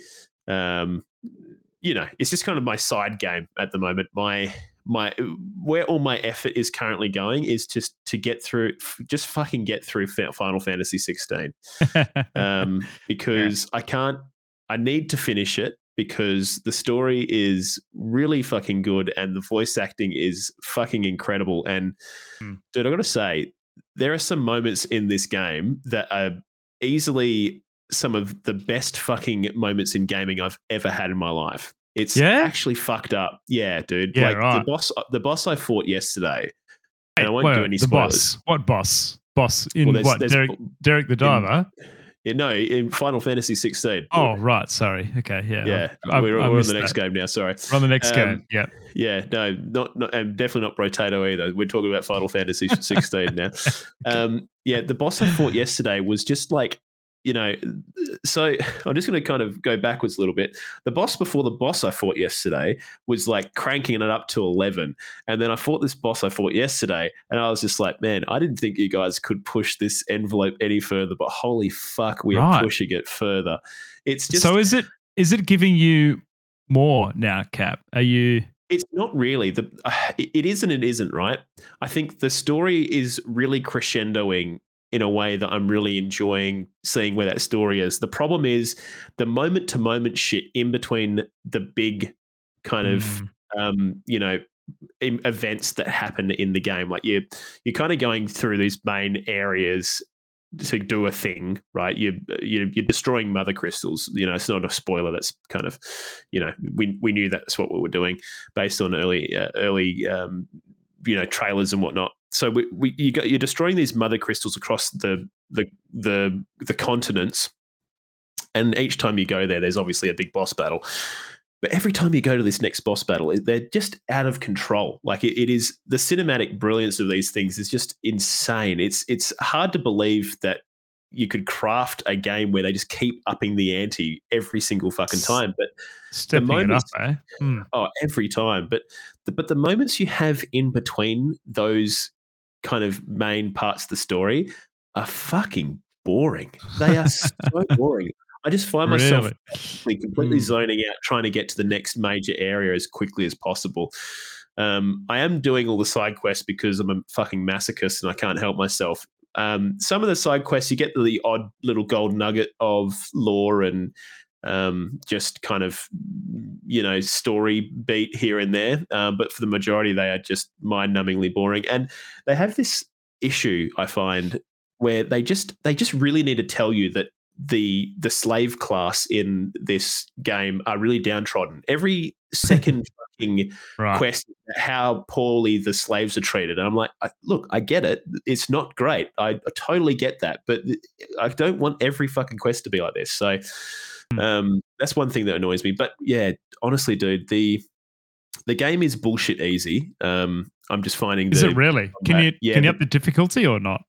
no, not until you beat the game, which um, I'm only going to Ah, be okay. doing this game once, so um, Yeah, they can yeah. forget me playing this twice in a row. But um, yeah, the it's it's just it's just a kind of blend of dodge, attack, attack, attack, attack, dodge, attack, attack, attack until you get the stagger meter halfway. Um, use a special move to kind of open them up for a little bit. Use some of your special moves on them.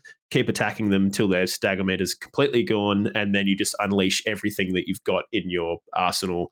Um, rinse and repeat over and over again. Um, The dodging is really um, what, what's the word? Um, uh, like precision dodging.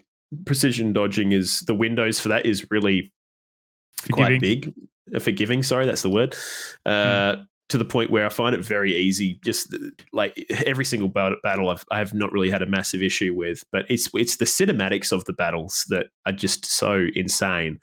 Um, about there's the, um, couple of bosses, but yeah. cinematic inputs cap like the dodge inputs in the cinematics are they pretty forgiving as well Yeah, they're very forgiving. Yeah, I- I've. I've not missed one yet. Um, yeah right I, apart from when I played the demo, and I did that on purpose just to see how much damage I'd take. But um, did you get fucked up no, not really.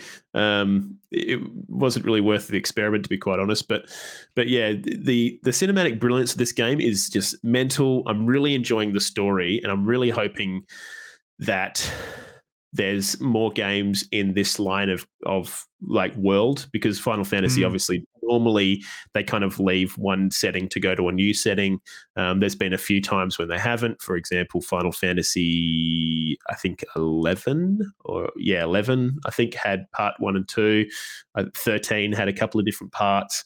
Um, I would really love to see another uh, one of these games um, on the same level like just more complex systems, deeper combat, um, and maybe some more attention paid to the time in between these major moments. I, in all honesty, I cannot see them being able to keep the same amount of kind of motion in subsequent games as they have with this game because there is something really fucking special about this game but there's also an undertone of just pure fucking boredom in between all the insanely epic moments. Um, yeah, sounds yeah. like I need to tune that a bit. It's it's interesting, Cap, because I feel like Final Fantasy franchise as a whole has always captured me with its cinematics, and I'm thinking way back to I remember seeing Final Fantasy VII cinematics. Oh yeah, and just being like that was almost like a like a like a turning point for me when I knew yeah. where gaming going to go because they just looked so realistic um, and very well done cinematics. To to think that they're still achieving achieving that now in current generations, it's still pretty impressive, isn't it? When you think about that. Absolutely.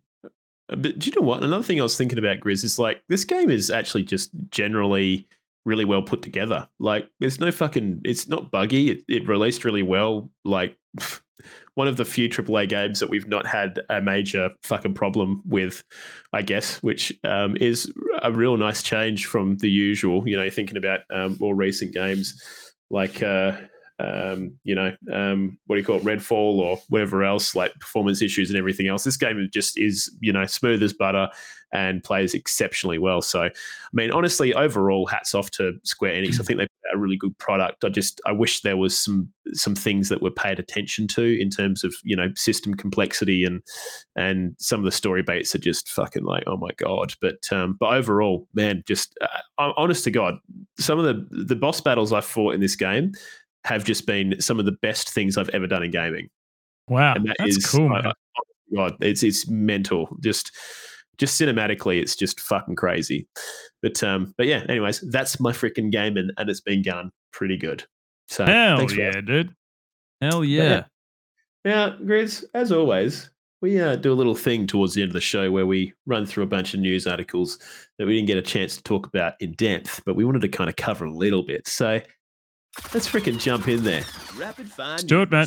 Brought to you by DJ Francesco. It's in the game. It's in the freaking game, baby. A lot of freaking shit in this uh, rapid fire. And I'm going to open it up with this first one, Grizz. Assassin's Creed Mirage will ship with a historically conscious Baghdad mode, uh, or history of Baghdad mode, where they're kind of going to be doing this thing where you, well, they're basically going to have law entries for a bunch of shit um, that was you know you know pottery and stuff are going to have these little kind of entries in this big old lore book and you're going to be able to dive deep into that within the game and yeah i think it's i think it's going to be good i'm, I'm looking forward to to that and little, apparently a little bit of learning entries.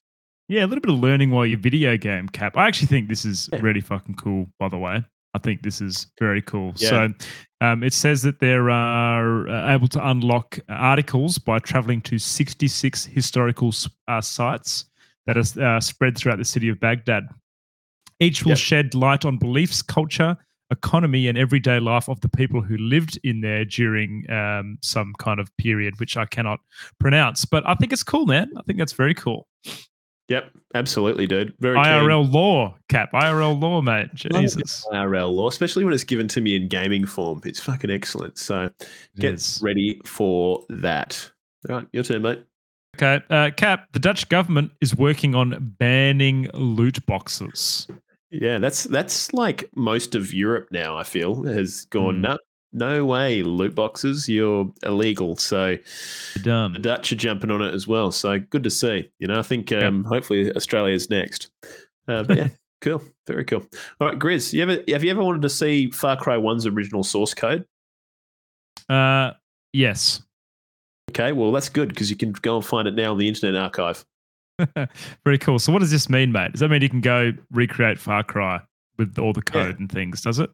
Okay. Yeah, pretty much. Yeah, you, you could uh, absolutely. So, um, the original right. source code for for I mean, you know, the way things work, Grizz, is you write code and then you compile it and you that that compiled version of the code looks nothing like the source code so you can't see all the commands and stuff that are given to the computer from in human form unless you reverse co- uh, de- unless you decompile it and you need the right way to do that which generally you don't so Right. uh, you know, now we have the original source code for Far Cry. We can see what the original source code looks like, which is, you know, for game developers and just people generally interested in programming and coding, it's it's pretty fucking interesting to see how people go about doing things in video gaming development. Just What, um, yeah, Look, I don't know cool. much about this cap, but is it in a, is it in a certain language, and what language would it be in, mate? If it was, I don't know what this one's in actually. Um, I'd have to go and have a look, but I'd probably take a stab at saying it's in probably in in like some blend of C or something, C plus plus.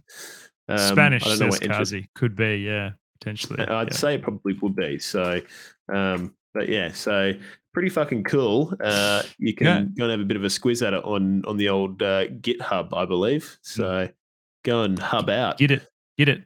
Um, Cat, get it. Overwatch Two uh, won't be getting any more PVE story missions until 2024, where that game will be well and truly dead by then. I'd say, mate, just in time. Oh, time. mate. I, I think there are people still playing it, but I just, I don't know, man. It's fucked up. Like, yeah, it's kind of scary. Also, I think I was right. I think it was, I think it was C. Um, yes, See? FYI. Okay. Very good. mate. so sorry to Mm. interrupt you, but yeah. No, Um, very no cool, worries. Grizz. Uh, not that um, me, Overwatch not having PvE missions will bother me too much, but anyways, there you freaking go. Now, Grizz, you got an Xbox Game Pass? I do, mate. Yep. Well, well, these are the games coming this month, my friend. You're going to be getting Grand Theft Auto 5, which I think might actually already be out now. Oh shit. You're going to be so that's actually kind of that's actually kind of nuts to to be quite honest. Um, Grand Theft. Auto 5 on Game Pass. That's um, I definitely wouldn't have put that on my bingo card, but anyways, Most overrated game ever uh, released, in my opinion, Cap. But yes, yeah, go I'm on. not a huge I'm not a huge Grand Theft Auto fan either, to be quite honest. So I'm kind of in the same boat with you. Uh, the Cave, which looks like a bit of an indie uh, indie gem. Common'hood, another kind of uh, indie, you know, little bad boy. Mhm. Exoprimal, which I was looking at this. It looks like it's it's like a it's like a group shooter kind of game in the in the kind of vein of something like I guess you know Left 4 Dead crossed with uh what was that fucking terrible game that came out um everyone hated and it was supposed to kill Destiny Uh, oh yeah, Anthem. Anthem. It looks like robots from Anthem crossed with uh, Warframe, uh, but Hmm. you're fighting dinosaurs coming out of these big fucking rifts in space. So, uh, Exoprimal looks very interesting. Very interesting. Uh, we've also got Mick Pixel. I have no idea what that is, but it's just a pixelated game. Uh, Techtonica and Insurgency Sandstorm. So there you go. Uh, a lot of shit coming to your, your Game Pass, Grizz. So you know you can you've got even more games that you won't have time to play. Hell yeah, add it to the list, mate. Um, Cap Psychonauts 3 isn't happening right now, Tim Schafer says. Putting it on ice. Cap, why are they putting it on ice? What's the reason? Well, you it's know? not that it's being put on ice. I think they're probably just working on something else. Um, Right. So, uh, w- w- fuck, what are they fucking? What is their freaking uh, the? Um, I can't think of the name of the developer off the top of my head, but uh, Tim Schafer's one of the lead. Lucas um, Arts, I think. Is it it says Lucas. Arts? I thought it was something else. Tim Schafer is the Um, legendary Monkey Island, Broken Age, and Lucas Arts dev discusses future projects. Oh, he's from those. No, those. they're double Wait. fine. It's double fine. Is what I Oh, was right. thinking of. Yeah, yeah. Okay. Yeah, so I think they might have LucasArt IPs or something like that. Anyways, yeah, right. I think uh, you know because they've done Psychonauts one and two, um, which are both very highly acclaimed video games. But these guys are kind of like Double Fine are kind of like the uh, they're kind of like a triple they're kind of like a triple A indie developer. you know what I mean? Um, so uh, I think they call them they kind of call these kind of um, developers uh, triple I's because they're they're like big indie companies. Um, Right. But these guys did Brutal Legend as well. Um, uh, as a bunch of other fucking cool games. So, um, you know, they got a bunch of cool shit under their belt. Uh, but yeah, I'd just say they're probably working on something else. What are they working on? who freaking knows? I mean, these guys are owned by Microsoft now, so um, could be anything. Maybe they're working on freaking Brotato Banjo. Kazooie, Mm. Brotato too, Mhm. Brotato Kazooie Kazooie. Yeah. crossover you didn't even know you wanted. So yeah, I, I don't know. I definitely don't know if I want that, but anyways, it's an option. Um, so yeah, there you go. Um, Grizzly, Capcom Yes. are working on delivering Mega Man and Onimusha, well, more of those games. Ooh. So we could be getting new Sick. Onimusha and well, we probably are getting new Onimusha and uh, uh, what do you call it? Mega Man games soon. TM says Mega Man games are bloody excellent, aren't they? When was the last Mega Man game? Are they still bringing those out, or has it been a while? Uh, last Mega Man game. Let's find out, Grizz. Uh, the last Mega Man game. There's over 130 titles in the. What the Oh, fuck? Jesus Christ! Fuck off! Are you serious? Eleven two years ago, says Fendi. Mega Okay. Man Mobile 2017. Oh, mobile I, I can see here. Oh, hang on. Here's one. Rockman X Dive. Don't know what that is. Uh, 2021. So there you Hmm. go. Is that? I don't even know what that is. I mean, this is the thing about Mega Man is I, I know the original ones like you know Mega Man one, two, three, all those good ones. Um, but then I kind of lost track of it when they started going in weird and wonderful directions. So Interesting. crazy shit. Um, Cap, do you remember last week or maybe the week before we talked about those ultra unique Diablo 4 items that are literally as rare as winning Lotto? Well, for a period of about 12 hours last week, Diablo uh, Blizzard implemented a patch which basically allowed people to get uniques from Helltide chests. Now, the barbarian and the sorceress do not have any unique helms that they have in their loot pool. So if you went to a Helltide chest and it rolled on a unique, you were given the Harlequin crest, which is one of the unique, extremely rare drop rate helmets for a period of 12 hours until they realize. So people were going around on those characters and just farming Helltides for them. That is Um, epic. And what was the drop rate on it? Probably fairly reasonable. I think it was actually pretty decent. Yeah. So I think yeah, if I you mean, much wanted better than actually getting them. That's right. I think if you wanted to get that item, you were pretty much guaranteed if you just spent a couple of hours farming the Helltides. So Yeah. Wicked, mate. Love it. there you go. I'm pretty sad that I missed that opportunity, but anyway. Oh well, mate, you win some, you lose some, and you're about to win some with this next story, Grizz. Larian Studios have finally answered all of your emails that you've been sending them over and over again, Grizz. Oh you can my God, finally yes. have sex with a druid in bear form in Baldur's Gate 3. Yeah. They've you kind of listened to you? have you seen this story or not? Have you kind of seen it? I, I kind of yeah, I did see it. I didn't look too much into it, but uh, so, uh, so- I, I guess you can actually li- wait. Do you have sex with the bear?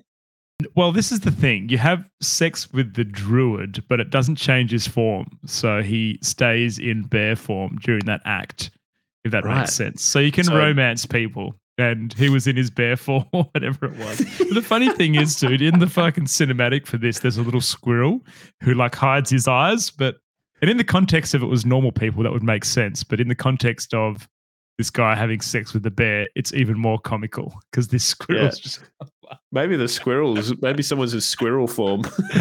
to fucking watch maybe. that. Very cool. Well, Yeah. I'm looking Um, forward to that one. I'm I'm so excited for Baldur's Gate. It's actually Oh, fucked, dude. Chris. Looks fucking amazing, doesn't it? And you know what? Larian handled it extremely well. They actually like like were posted about the clip and said it, you know, a bit funny because I think some people are getting a bit a bit, you know, as they do on the internet cap when you see something like this that you know, yeah, have a bit of a bit of a grizzle about it. Bit of Yeah, a bit grizzly of a gaming grizzle. 86 about Mm, it. mm. Yeah. Well, actually, one other thing I was going to say, Grizz, is Yeah. just off the top of my head. I bought um, Baldur's Gate 3 the other day because. Oh, did you? Oh, nice. Yeah, I did. Just because I thought, fuck, I'm just going to put it in my library and just have it ready to go. So I've downloaded it on my Steam Deck and also on my main PC. Just so Yes. it'll be ready Actually, to go day um, one. I had a chat to Mikey and Curdy about this, who's also known as the Dungeon Brothers, and we do D and D from my Twitch channel. But uh, we're gonna we decided we'll alternate. So um, every second yeah. week we'll do D and D, but uh, we will also do uh, play Baldur's Gate 3 as the three of us as well. Um, Wicked, dude. as Big part fan of that. So I think that'll be pretty cool. Um, Cap, I'm going to jump up one, mate, but Blizzard fucks up again. So apparently, dude, they released the Yeah. thousand names for the hardcore challenge or the victors. So basically, the first people, the first thousand people to reach level 100 um, hardcore Oh, I saw got- this. Yeah. got their names immortalized on a stone um, uh, kind of uh, statue of Lilith at Blizzard headquarters. Well, they released the names that were supposed to be on that list, and there were loads of people that were within the hundred that weren't included on the list, and lots of people complaining about missing out. And Yeah. you know, Yeah, I saw a, a, t- So- a tweet from a guy who was in a group of people that all got, um, you know, hardcore 100, and all his mates got in on it, and his name was missing from the thing. And Yeah. it was just like, uh, Blizzard, what the Uh, fuck? hello? Which you, yeah, you'd be spewing about it because, like, people. I, I know I was watching one guy who, um, uh, Bo Schwartz, or um, listened to uh, on the uh, Core Gaming podcast. Uh, he uh, he took a week and a bit off work uh, to do it, and Oh, like ended did up having get to it? take a bunch of it. Yeah, he ended up getting it, mad dog. Um, but yeah. uh, you know, obviously, a lot of people in that same kind of full time job situation would have had to take a fairly significant chunk of time Yeah. out, of there, you know, to try and get it done. And Blizzard didn't really do a very good job of, you know, because I don't have a, a a leaderboard or anything, so people didn't really know where they were in the kind of rankings and they needed to do a it. bit better with that. Eh? I was always going to end in tears, surely, because there was like Yeah. nowhere that had an updated list of people like achieve, making the achievement. Like, fuck. Well, exactly. So, uh, yeah, they probably could have done that whole thing a little bit better. Hmm. Um, but ultimately, yeah, it seems like a bit of a fuck up. And uh, yeah, you know, uh, Mhm. another fuck up in a string of fuck ups. But I mean, I don't know. You know, Blizzard, you know, they're trying their best, I guess, at the moment. I think Diablo 4 overall was a pretty good release. You know, the fact that they had pretty much no server issues was kind of impressive. So, you know, I guess they've allowed a little bit of leeway on their on their fuck ups. So there you Yep. freaking go. Uh, Grizz, Street Fighter Six has smashed two million sales in just five weeks, which is pretty impressive. I don't, I don't know what where that kind of Mm. puts them in the ecosystem of fighting games, but I feel like Mm. that's a pretty bloody reasonable uh, slog. So well done, Absolutely, Capcom. That's. Capcom, isn't it? Street Fighter Six is Capcom. Yeah, Yeah, and for a game like that, mate, like um, you know, that's fighting games aren't for everyone. I feel like that must be the most successful fighting game release like that in recent times. Surely, I see a lot of Yeah. people on my Twitch Twitch playing it and enjoying it. yeah. I think um, cool. I think it's released quite well. Now, was it Street Fighter Six, Street Fighter Five, Grizz, that you had a lot of issues with?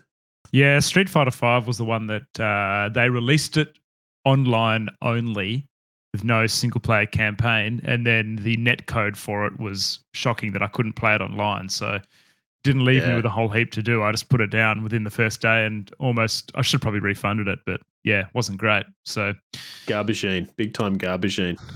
garbagine. Yeah. Well, there you go. Um, there you go. The Street Fighter Six, pretty good.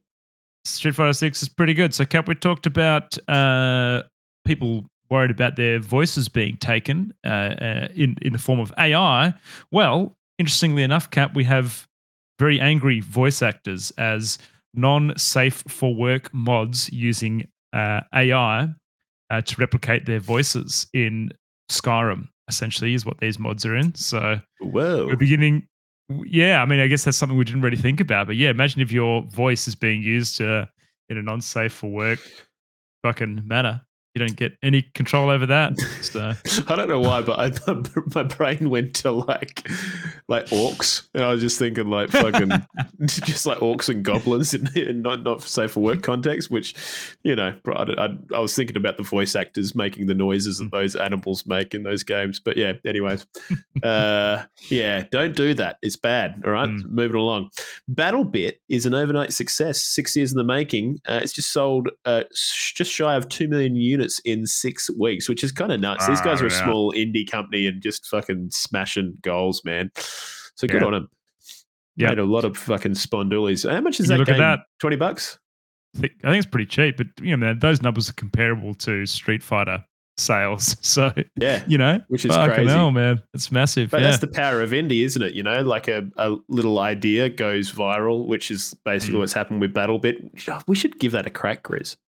Yeah, BattleBit would be good. I'll give that a go, mate. It just Yeah. looks very fun, I think. And I feel like no one's taking it too seriously because it is a bit, bit of tongue in cheek, which you don't get the toxicity then of what you'll see on other competitive shooters. So, Yeah, big fan of that. I'm not. I'm not up for that shit anymore, Grizz. I'm. I'm too Yeah. old. Too old for that yeah, shit. me too, mate. Um, Cap, Terraria just keeps bringing out more and more content. So they had supposedly the final journey, which was released, I think it was either the year or the year before. Um, but they just keep bringing out new patches, new content, new items, new weapons, new bits and pieces. Um, we have an upcoming um, an upcoming patch which is called Final Updates. So who knows whether that will actually be the final updates? But yeah, interesting. I might get back into it, give it another go. It's a good game. Enjoy Yeah. it. Yeah, absolutely. I think you know a lot of what's in Terrar- Terraria is like what I kind of want out of Minecraft. You know what I mean? Like that Mm. kind of ongoing progression and um. Sorry, Pav. I know, I know you got a soft spot for Minecraft. Um, I love Minecraft. I fucking love Minecraft, but there's just not enough. Actually, I tell you what, the Dungeons and Dragons stuff might actually kind of bring me back in that DLC that they announced for Minecraft. But um, I just I really wanted kind of like a, a bit more going on in terms of you know the progression and and whatnot. And Terraria really seems to have that, you know. So Absolutely um, does, mate. Yeah. There's there's know. not, not enough story mechanics or even like loot. That's the thing. It hasn't got the loot in it for me. yeah, Cap yeah. hasn't got I, I- would love them to go in all in on that rather than having to download fifty thousand mods to replicate something. You know, but um, Mhm. yeah, Ter- Terraria is, is is going great guns. It's good to see them doing it, and obviously they've made a fair bit of fucking money on off it because I don't think those devs have done anything but Terraria since then. So, you know, good on him. Keep fucking Very going. cool. Very All cool, right, sir. Grizzly. Aussie landmark tax policy promises to boost Australian gaming industry. Yeah. Uh, so I don't know fuck all about the this. Digital What's going on game- tax offset will give game studios a 30% a rebate on developers' wages. So basically, Whoa. it's going to be a little bit cheaper for Aussie game devs to hire developers. So Dude, might be I relevant. think I'm It might be relevant I to might- you, Cap, potentially. to become a game dev, to be honest. That sounds pretty good. Um, Yeah. Well, that that sounds really cool. Like that probably just means that maybe more smaller studios might actually be able to get a dev or two on board. Um, you know, to offset that cost. And uh, yeah, I mean, some of the uh, some of the the companies that are cranking at the moment. You know, thinking of um, companies like. Uh, what was it, Monster Bit or whoever did uh, Cult of the Lamb, and um, Yeah. uh, there's a couple of other ones. Uh, you know, obviously um, Cherry, Team Cherry, who are doing um, freaking. Uh, I reckon that's quite a lot, Cap. 30%. yeah, absolutely, mate. I mean, th- I mean, offset? look, probably the average developer, you know, for a, a regular developer is probably going to be anywhere between. Okay, game dev's a little bit different from regular Hmm. dev because a lot of it's passion, and you know, people take advantage of the fact that people are passionately doing their job, um, so they tend to pay them less. So, you know, your standard game dev's probably going to get anywhere between seventy to ninety k um, at a at a baseline, and then your seniors probably get somewhere sort of between, let's just say, eighty-five to hundred and something. So Hmm. you know, you think thirty percent off that? That's a lot of fucking money. Yeah. You know, You know what? I think they're seeing the 30 grand value. a year. In- pay. I mean, it, it's in the it's in the stats too, though. Cap, we've talked about this before, but you compare the movie uh, revenue to game game revenue and game sales now, and it's like, yeah, dude. I mean, you're probably you know you're investing in Australia's economy there by by Well, exactly right. Absolutely. Think about all these little indie games that have gone, you know, buck wild. You know, think about the GST you're selling on on all that kind of shit, and Hmm. and you know the tax associated with with everything else that goes into that. It's um it's probably a lot of money there to be made just by you know trying to get a flourishing market, and you know even that um what was that um that Animal Crossing one, Dinkum, I think it was called. Oh, Dinkum. Um, yeah, yeah, yeah. Yeah. You know, that was um, like an Australian Animal Crossing one that went really viral for a while. Yeah. You know, there's a lot of Absolutely, cool Aussie games. You know, so Hollow Knight. Yeah, you probably already Yeah. said that and I wasn't listening. Team yep. Cherry, yeah, Team, Team Cherry, Cherry. Hollow Knight. I didn't, I didn't say it, but I said Team Team Cherry. But yeah, exactly. Very cool. Um, look, last rapid fire, and these are both Aussie ones that I actually picked off um, the ABC. But there is a there is a hospital in Perth actually uh, at Fiona Stanley uh, treating gaming uh, disorder in young kids suffering from addi- addiction. So. Um, Children as young as 11 are being treated for gaming disorder so- uh, in this new Perth clinic. They have seen more than 80 patients so far. So, Wow. Look, I don't know. What's your take on this, Cap? I definitely think there was a period of my life where I wasn't able to have control of my gaming habits. And I could probably say that I was addicted and it was an unhealthy lifestyle. Oh, but as I've dude, gotten older- Yeah. Yeah. And, and you know what? That definitely wasn't recognized, Cap, was it? Like, Yeah, I, I don't know. I think um, it's a tough one, dude, because I think there's all kinds of like kind of uh, shades of addiction in in all all parts of people's lives. Whether it, it, it might Hmm. be you know a substance like alcohol, it might be um, you know something else, basically. But and I think sometimes gaming can can take that because I mean. There's a lot of dopamine involved with playing a video game, and um, you know, people probably would prefer to play video games than go to work. I know I would. Um, so Mhm, it's pretty mhm. easy to become addicted to that kind of thing. And um, yeah, I definitely think there's a place for something like this. I mean, everything's a, a scale, obviously, and um, you know, some people are probably going to be more addicted than others. Um, Mm. definitely, I think I'm the same, Grizz. I definitely think there's probably been some parts times in my life when I've probably, uh, you know, probably avoided life things to do gaming, which probably in a addictive manner. Um, Yeah. But yeah, Yeah. I think this is definitely probably something that's ultimately going to be required in the long run. Um, yeah. you know, yeah. never know what uh, what old Ted might be like. He might be he might be going to this this clinic. Yeah, if I can get him in if there, he's anything like his dad. so we'll see. Get him on the wow Um, early, mate. Get him on the what's what's he going to be playing? What's his class? You reckon from his personality? Um, he, well, I mean, he is like a fucking. He's like a fucking bulldozer at the moment. So I reckon he's going to Yeah. be a freaking arms warrior. Okay. Um, yeah, for Mhm. sure. Yeah, absolutely. um, so charging in head first. Yep. yeah, absolutely. Mm. Just smacking everything. He pulls my beard, mate, and it is like the, the ultimate pain. ultimate pain. Um, so yeah, I could, I could see him inflicting a fairly reasonable DPS score on you know on in World of Warcraft. So you know that'd be cool. Mhm. But yeah, anyways, Grizz, that's the freaking show, and that's it from us for this week.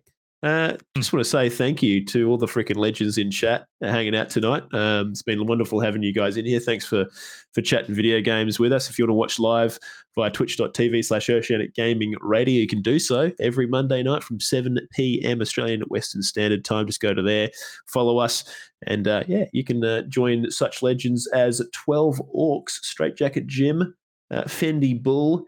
Air, how do I pronounce that, Grizz? Airage? Airy J is what I call him, but it could be wrong. Airage, J. Okay, and it's also uh, it's also Rorks. He's one of those hip kids that you know the twelve is the R. So he's you know, Uh, oh, is it yeah. Brooks? Okay, fuck, dude. Brooks, I, yeah. dude, I can't read that shit. know. I, I'm too old for this. Uh, uh, Kamikaze Cracker, Sukai. Uh, who else we have in here? Uh, yeah, just a bunch of legends. Blindside of Moose. But yeah, appreciate Shout you out guys all to out. Aussie Noob for the raid tonight as well. Thank you, mate. If you're still in. here. Yes, on you, mate. On you, mate. Uh, but yeah, otherwise, if you want to listen to this in your own time, we're available on every single podcasting platform in all formats, uh, all flavors. We're fricking there, baby. So go and uh, Mm. jump on Spotify and give us a listen. Uh, and uh, if you wouldn't mind, maybe a cheeky five star review. Go on. Go It's on, good for you. Go on. do it. But yeah, appreciate you big time. Uh, another thank you to our wonderful uh, Patreons, as always. And uh, yeah, if you're not uh, in our Discord, you can do so by jumping in the link in the description uh, or go to our website, ogr.show. Go to the top of the page. You'll see a Discord link in there. Uh, and uh, yeah, literally all of our links are in there apart from the Twitch. So I'm probably just going to start using saying go to ogr.show to find our links from now on because that kind of takes my, that makes it really easy. I don't have to remember shit. So um, yeah, go to ogr.show. You'll find our Discord link. You'll find our Twitter link for our weekly polls. Um, you'll find everything in there. Go and check it out. Uh, but yeah, anyways, we'll see you guys next week for episode 64. In the meantime, be kind to your mothers, and uh, we'll see you on the other side.